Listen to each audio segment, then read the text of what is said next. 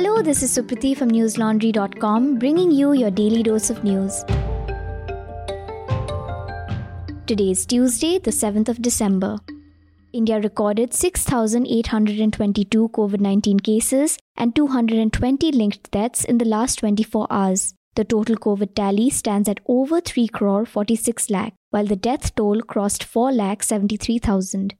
So far, India has administered over 128 crore COVID vaccinations, of which more than 79 lakh doses were given in the last 24 hours. The Indian Medical Association, at a press conference today, urged the central government to announce additional doses of COVID vaccine for healthcare frontline workers, as well as immunocompromised individuals, amid concerns over cases of the Omicron variant of COVID 19. Mumbai recorded two more cases of the Omicron variant yesterday, taking Maharashtra's tally of Omicron cases to 10. India has recorded 23 cases of the variant so far. The Indian Express today quoted the Karnataka Health Minister, Dr. K. Sudhakar, emphasizing the importance of vaccinations, as the five contacts of the man in Bengaluru who was found infected by the Omicron variant showed no symptoms of the disease, as they are all fully vaccinated. Globally, COVID 19 has infected over 260 million people, claiming the lives of nearly 5.2 million.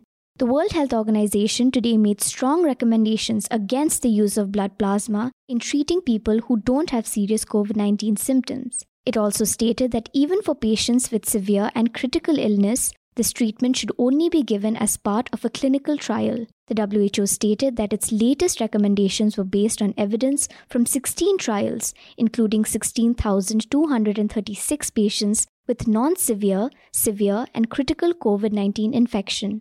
In the United States, New York Mayor Bill de Blasio yesterday announced a blanket COVID 19 vaccine mandate for the private sector. This order goes further than a nationwide mandate set by President Joe Biden that requires companies to vaccinate workers by 4th January. De Blasio cited the emergence of the Omicron variant, a cold winter weather, and holiday gatherings for this preemptive measure. A total of 15 states in the United States, including New York, have reported cases of the new Omicron variant. The Supreme Court today rejected the National Investigation Agency's plea that had challenged the default bail granted by the Bombay High Court to lawyer activist Sudha Bhardwaj in the Bhima Koregaon case. The bench hearing Solicitor General Tushar Mehta's petition challenging Bhardwaj's bail today comprised Justices U. U. Lalit, Ravindra Bhat, and Bela Trivedi. Sudha Bhardwaj, who had been in jail since 2018 in the Bhima Koregaon case, was granted bail by the two judge bench of the Bombay High Court on 1st December. She was to approach the NIA for final modalities about her release and bail conditions by 8th December. However, on 3rd December, the NIA challenged the order in the Supreme Court. Further on, on Monday, Mehta had requested the Chief Justice of India to list the petition for urgent hearing. Bar and Bench reported that today the Supreme Court mentioned that it had no reason to interfere with the Bombay High Court's order. The court added that the Solicitor General of India could have requested the special NIA court for an extension of time for inquiry and detention of Bhardwaj. The court asked the Solicitor General, and I quote, when special courts manned by special judges were in existence, then why did you make this application for an extension before a magisterial court? End quote. Sudha Bhardwaj was among the 16 activists, lawyers, and academicians who had been arrested in the Bhima Koregaon case. This case pertains to caste violence in a village near Pune in 2018 that led to the death of one person while leaving several others injured. The Pune police had charged the people in the case with waging war against the nation, while spreading the ideology of the CPI Maoist, which further led to caste conflicts in the society. In February this year, a United States based digital forensics firm had found that at least 10 incriminating letters were planted on the laptop of one of the accused, Rona Wilson. Further on in July, it emerged that in a similar manner, evidence was also planted on another detainee, Surendra Gadling's computer. The continued imprisonment of activists and academicians in the Bhima Koregaon case, based on allegedly flimsy evidence, has been criticized by various members of civil society. Listeners, before I move on, I would like to recommend you to read a News Laundry series by my colleague Akanksha Kumar on the case against journalist Siddique Kappan filed by the Uttar Pradesh police. He was charged with the UAPA last year when he was on his way to cover the Hathras incident. In part 8 of her series, Akanksha explains how, as evidence against Kappan, the UP police used screenshots of social media posts and articles from The Wire and the BBC. They even used comments of some people against the RSS to make their case against Kappan. You can read the full report on our website, newslaundry.com. It is titled, Why Did UPSTF Include BBC Wire Articles in the Charge Sheet Against Siddique Kappan? Listeners, with the ongoing arrests of journalists, activists, and other members of civil society under the UAPA, it becomes even more important to provide in depth and comprehensive follow ups of news events. Here at News Laundry, our reporters strive to report on such incidents, which is made possible only through the support of you, our subscribers. So if you like our work and want us to keep bringing you stories that matter and are not just lucrative for the news cycle, Go to newslaundry.com today and hit that subscribe button at the top right hand corner. Become a part of the community that keeps free and independent news alive. Mizoram Chief Minister Zoramthanga, while talking to reporters yesterday, said that the union government will appoint a new chief secretary for the state who has a working understanding of the Mizo language. On multiple occasions, Chief Minister has made this demand to the centre.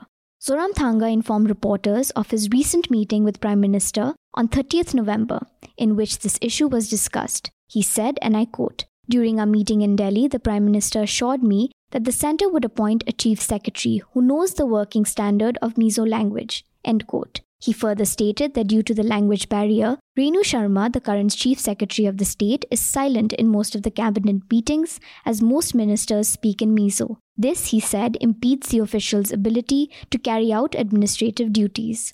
The current Chief Secretary, Renu Sharma, was appointed by the centre on 20th October to start her tenure from 1st November. On the same day, however, the Mizoram government directed J.C. Ramthanga to take charge as Chief Secretary. On 29 October, Zoram Zoramthanga wrote a letter to the Union Home Minister Amit Shah, thereby objecting the centre's appointment on the grounds that several ministers in his cabinet do not understand Hindi and that some face difficulty in understanding English as well. Meanwhile, Zoram Zoramthanga also said that the Prime Minister assured him of the centre's plan to enable the state government in its assistance of refugees from Myanmar. The Chief Minister said, and I quote, the centre is willing to help, but it cannot directly help the Myanmar refugees because India is not a signatory to the UN Refugees Convention 1951 and its 1967 protocol. End quote. Thousands of people, including former leaders of Myanmar, have fled to India since the military took over the country's government following a coup on 1st February. The Delhi High Court yesterday pulled up the police for poor investigation in the Tablighi Jamaat case. According to Bar and Bench, a bench headed by Justice Mukta Gupta was hearing petitions seeking the quashing of first information reports filed against people who had given shelter to foreigners attending a Tablighi Jamaat conference in the city in March last year. During the hearing, the police told the court that the Tablighi Jamaat attendees came sometime in March, but there was no exact date as to when they arrived and stayed in the homes of the accused persons. The additional public prosecutor further submitted that the police made inquiries to find the exact dates of their stay, but could not gather the exact information. To this, Justice Gupta replied, and I quote, then you officers don't deserve to be investigating officers. The problem is no investigation has been done in the matter. End quote. Indian Express reported that the High Court also sought to know from the police whether there was any prohibition on Indians from sheltering a foreigner at their homes around the time of the congregation. The judge said, and I quote, If there was no lockdown notification, everybody was free to live, and when suddenly lockdown was imposed, people were static wherever they were. You have to find out that once lockdown was imposed, thereafter, if the persons were moving here and there. End quote. Advocate Ashima Mandla, appearing for the petitioners, told the High Court that the police have filed two separate FIRs and two different charge sheets in the case, as one was filed by the police's crime branch. To this, the High Court questioned the permissibility of charging two charge sheets by the Delhi police. The High Court then directed the police to file an affidavit in the case and also show whether the petitioners are also accused in the FIR filed by the crime branch.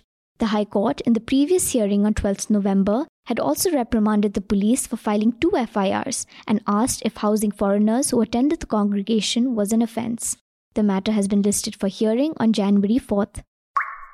The European Environment Agency stated today that the majority of people in European cities live among health damaging levels of air pollution, despite improvements over the last two decades and a lockdown induced decrease in air pollution last year.